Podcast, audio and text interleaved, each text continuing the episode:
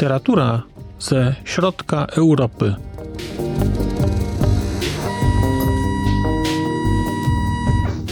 Podcast około książkowy. Dzień dobry. Bardzo serdecznie witam Państwa w kolejnym odcinku podcastu Znak Litera Człowiek. Przed mikrofonem mówiący te słowa Marcin Piotrowski zaprasza na podróż w historię literatury polskiej drugiej połowy XX wieku.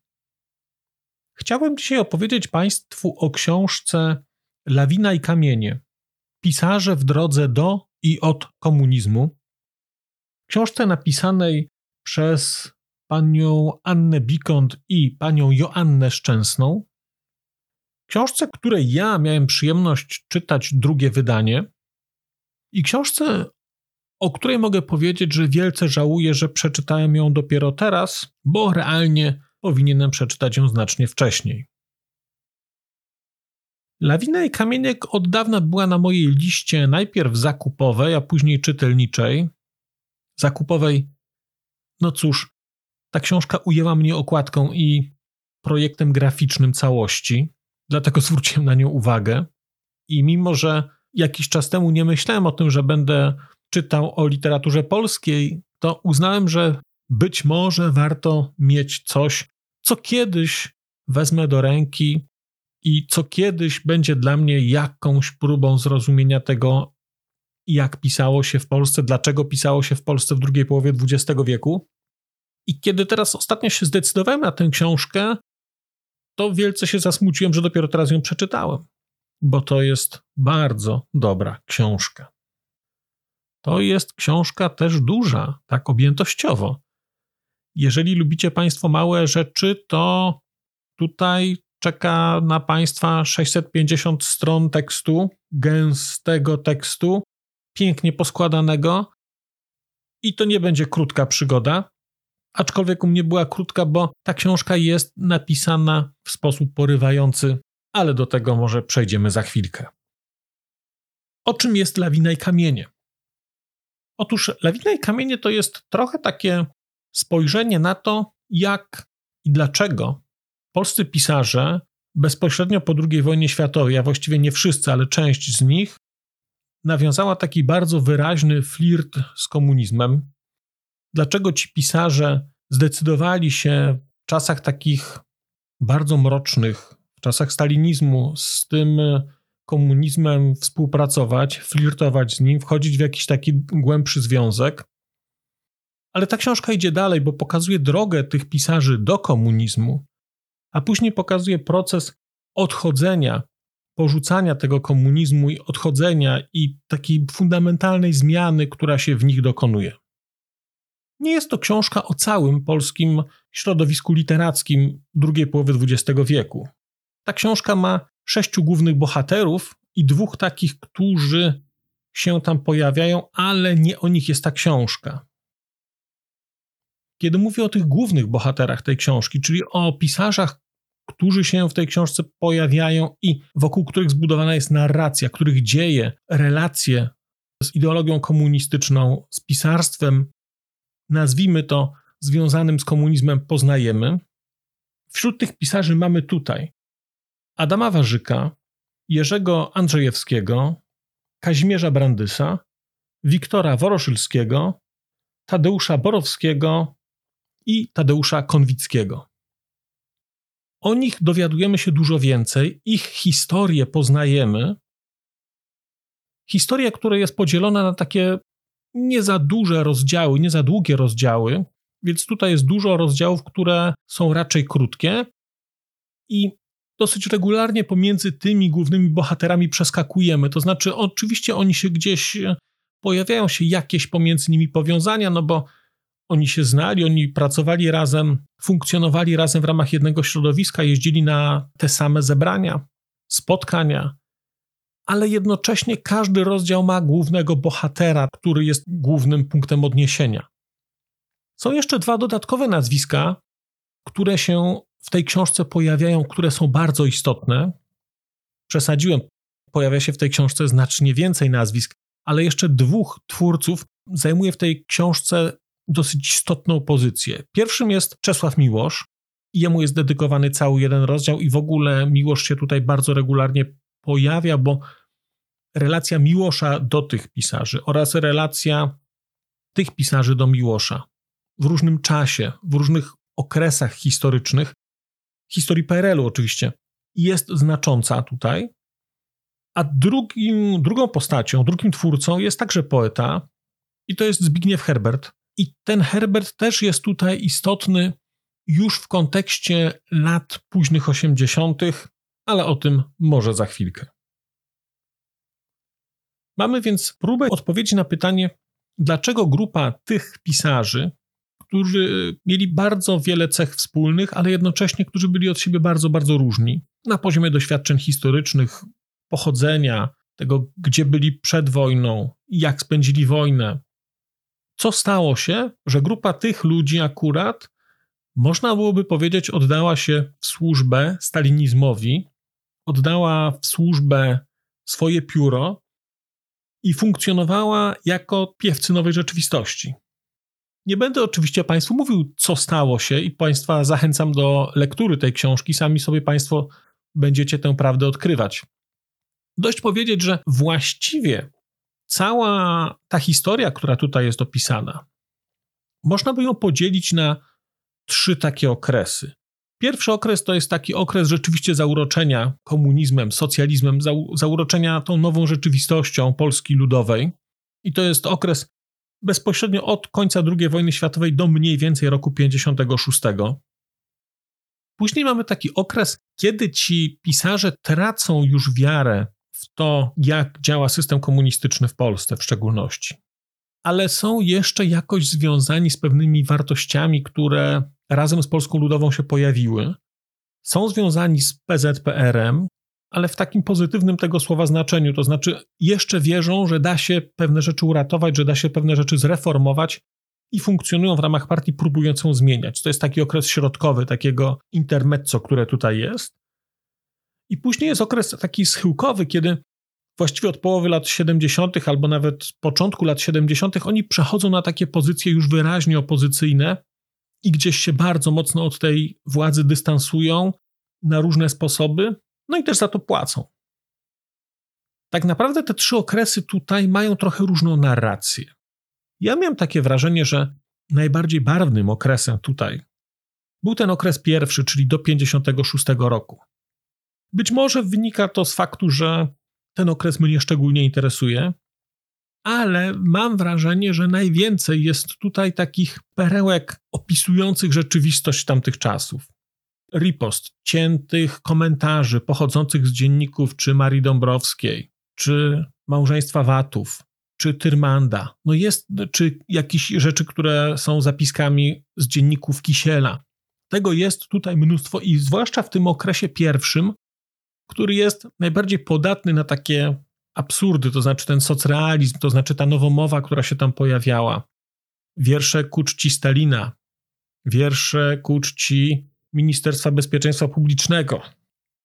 Dużo jest też takich opowieści ze spotkań towarzyskich, takiej Warszawy końca lat 40. i 50., spotkań, jednocześnie grozy, ale jednocześnie takiej grozy podszytej rodzajem takiego czarnego humoru, ludzi, którzy kryją się gdzieś pod stołami.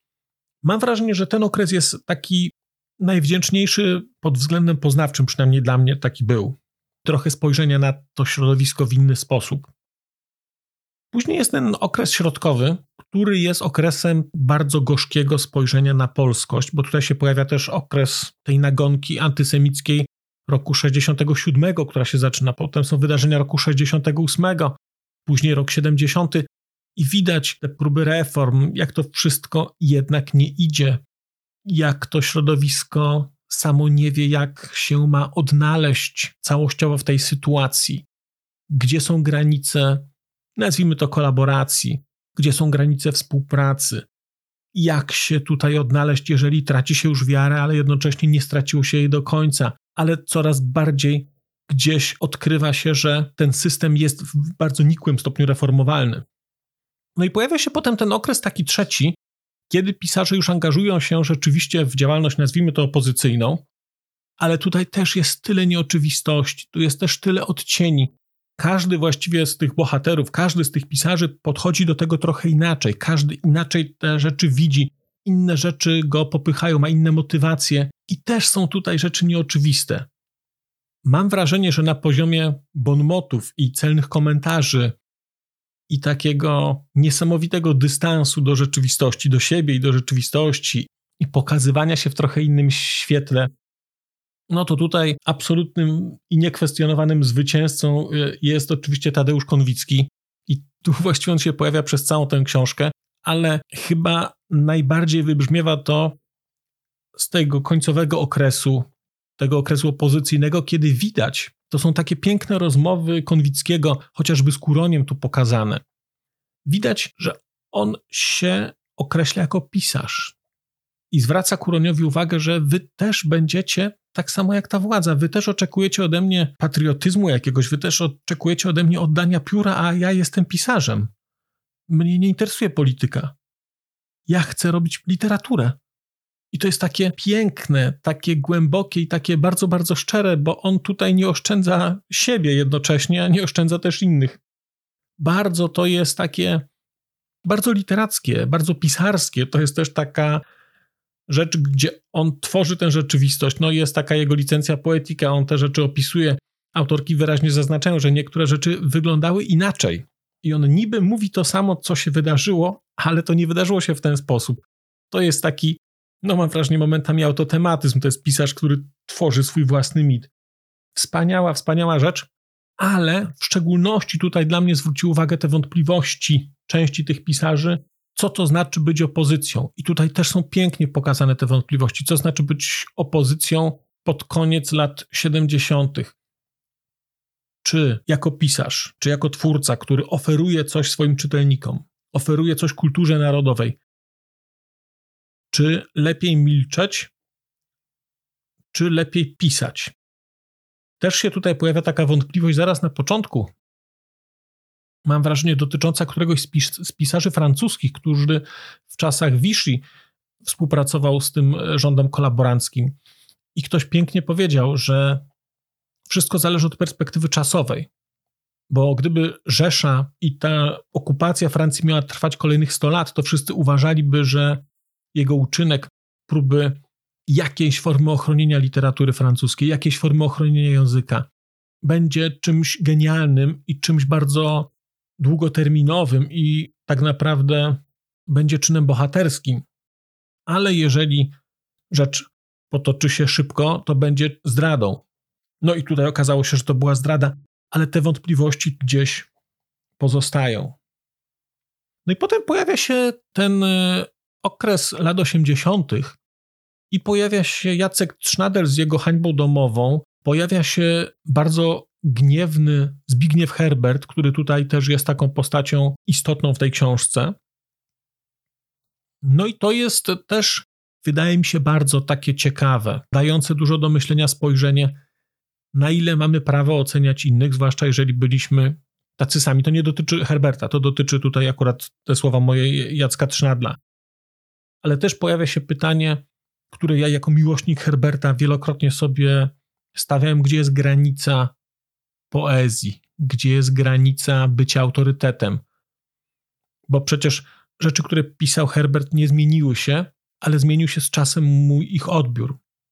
I kiedy nałożyłem na te rzeczy, które pisał, którymi się zachwycałem, które w dużym stopniu ukształtowały jakoś moją estetykę i moje postrzeganie świata, kiedy nałożyłem na to jego wypowiedzi pod koniec życia, takie bardzo jednoznaczne, bardzo gniewne, na dodatek podkręcone przez tych wielkich inkwizytorów, wielkich lustratorów, to zacząłem na tę poezję patrzeć inaczej i trudno mi się do tej pory odnieść jakoś zupełnie na świeżo do Zbigniewa Herberta.